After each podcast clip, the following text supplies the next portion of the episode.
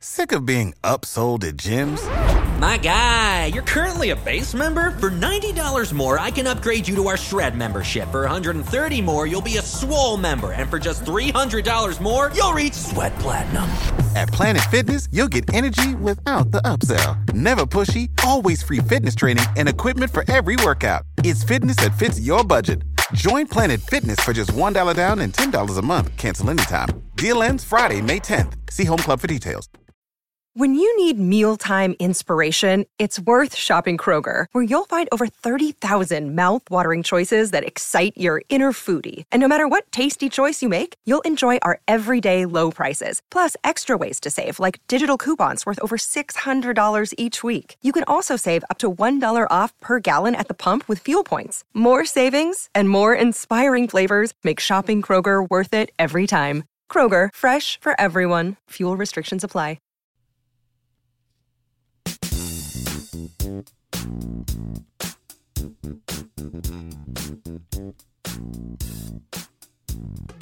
Hello, and welcome to the OFNT podcast.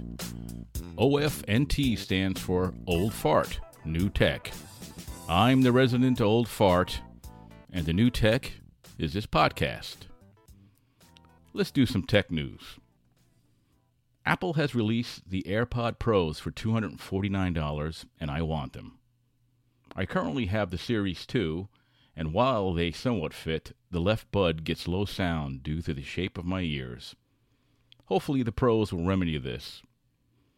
Apple TV Plus started on 1 November, and I got a free one year subscription due to my recent MacBook Pro purchase.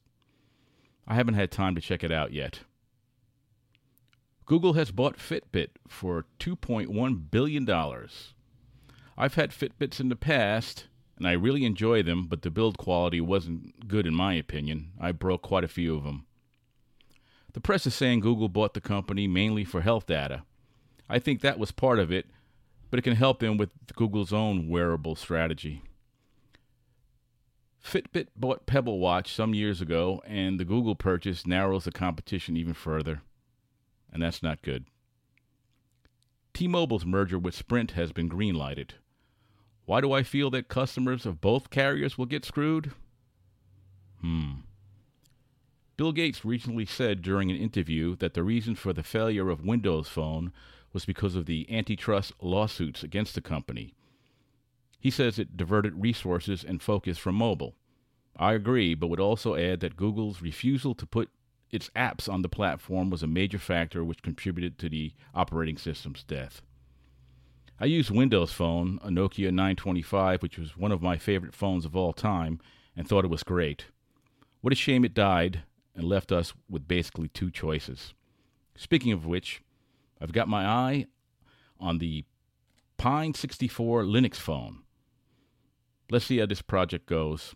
The company, which has or plans to have all sorts of hardware, tablets, laptops, watches, in other words, complete ecosystem, has some promise. They have a 14 inch 1080p laptop for $199 that I might just pick up. Security is their first priority. If this turns out well, I can see this as being my second phone. Fingers crossed for this one.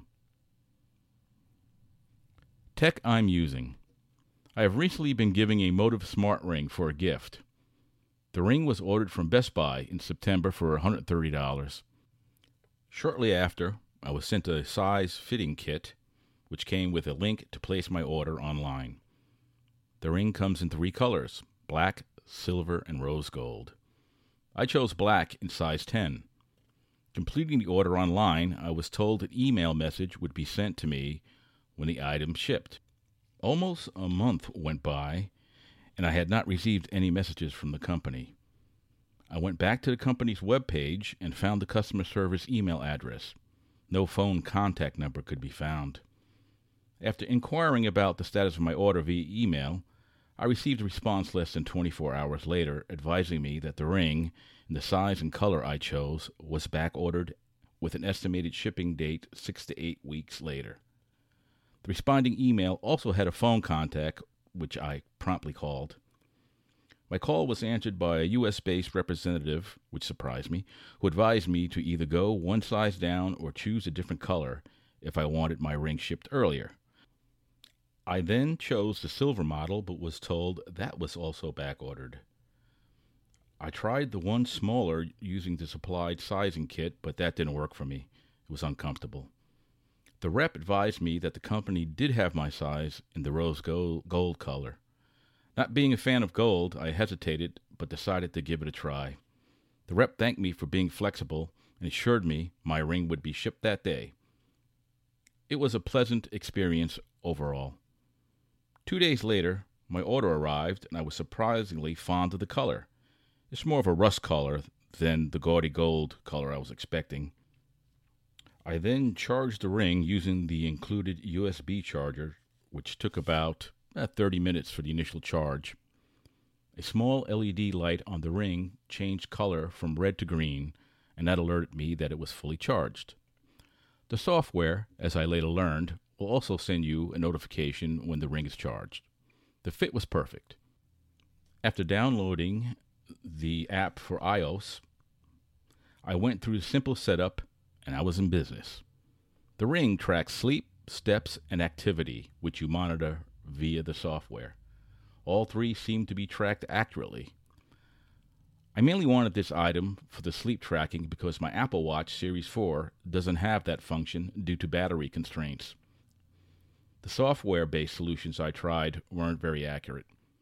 I can, I can tell you this ring does an excellent job of tracking sleep. Of course, I learned that I don't get enough sleep, but I already knew that. If you have a wearable that needs sleep tracking augmentation, I recommend this product. Motiv's main competitor is Oura. You've probably seen it advertised all over the intertubes and social media. The product has more sensors and functions than the Motive, and some people also think it looks better. I have no opinion on that. The price is a bit higher, starting at $299 and going up to $999, depending on what material you order it in. Books and authors.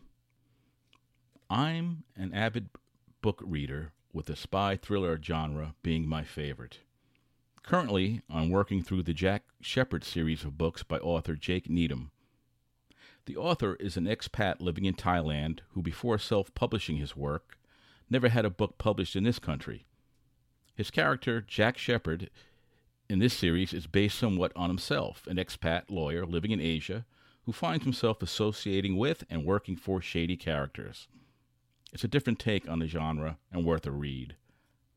Another author I like is Mick Herron and his Slow Horses series of novels.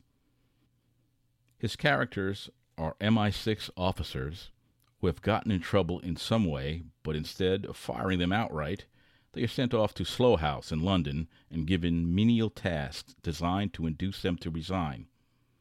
This is done to avoid lawsuits against the Crown. Of course, they find themselves in some real spy type situations and have, their, have to work their way through them. It is written with a sense of humor, which makes the series even more entertaining. Finally, Terry Hayes is a great author who wrote I Am Pilgrim, one of the best and longest spy thriller novels I have ever read. I'm still waiting to for a follow up or at least a movie. We'll see. Let's move on to some podcast news, my opinion, actually. Podcasts and YouTube have changed the way we consume media. No longer does one have to adhere to a schedule. We can listen and watch media on virtually any subject at our convenience. This is the new media. Now, anyone with minimal equipment can be a creator of content. Individuals can have their own radio and television shows. The only worries I have is a trend of legacy media buying or producing podcasts and YouTube channels. The average non sponsored creators cannot compete with the production prowess of these entities. I fear the regular folks will be squeezed out of these spaces. I already see most of the top podcasts are dominated by legacy media. Anchor FM. I know that Spotify purchased Anchor FM, which is a podcasting host. I've seen a lot of negative reviews of the service, but I am tempted to try it because it is so turnkey. Everything you need to start a podcast can be accomplished via its app or browser version. I use Buzzsprout for this podcast, which I have no complaints with. Here's some podcasts I've been listening to. I'm a fan of comedy, and two of the podcasts I recommend are Everybody is Awful Except You by Jim Florentine and Bill Burr's Monday Morning Podcast. Both offer a non politically correct view of the world, and both are hilarious. They are both straightforward podcasts, just the host and their mics. No fancy production here. And now for my rant. Halloween has come and gone. This year, it fell upon a school night, and the weather wasn't so great, limiting the number of trick or treaters. Note I didn't say kids. The first two I had were older teenagers, not even in costumes. I guess they just got out of school and were a little hungry. As the evening wore on, I started getting people in their 20s with no kids in tow. I did give them candy, but can't help to wonder why anyone would be out trick or treating at that age. Maybe they just don't want to let their childhood go, which is a problem. There is a reason why people these days are living with their parents longer, and it's not just purely economic. The last time I trick or treated was when I was 12 years old. Halloween that year fell on a Saturday, and I had just finished football practice. I was hungry, so I stopped at the neighbor's apartment for a candy bar. In those days, people gave out regular sized candy, not the cut down versions handed out today. At least I was in a football uniform which had the semblance of a costume. Back in these ancient times, Halloween was reserved for children. The adults celebrated by taking their kids' best candy for themselves and maybe enjoying a highball or two. These days, it seems to me that adults have co opted Halloween for themselves in the quest to have yet another reason to party, as if there weren't enough party days already on the calendar. Well, that'll wrap it up for this week. Hope you enjoyed it. Hope you enjoyed the train in the background. And all you kids, get off my lawn.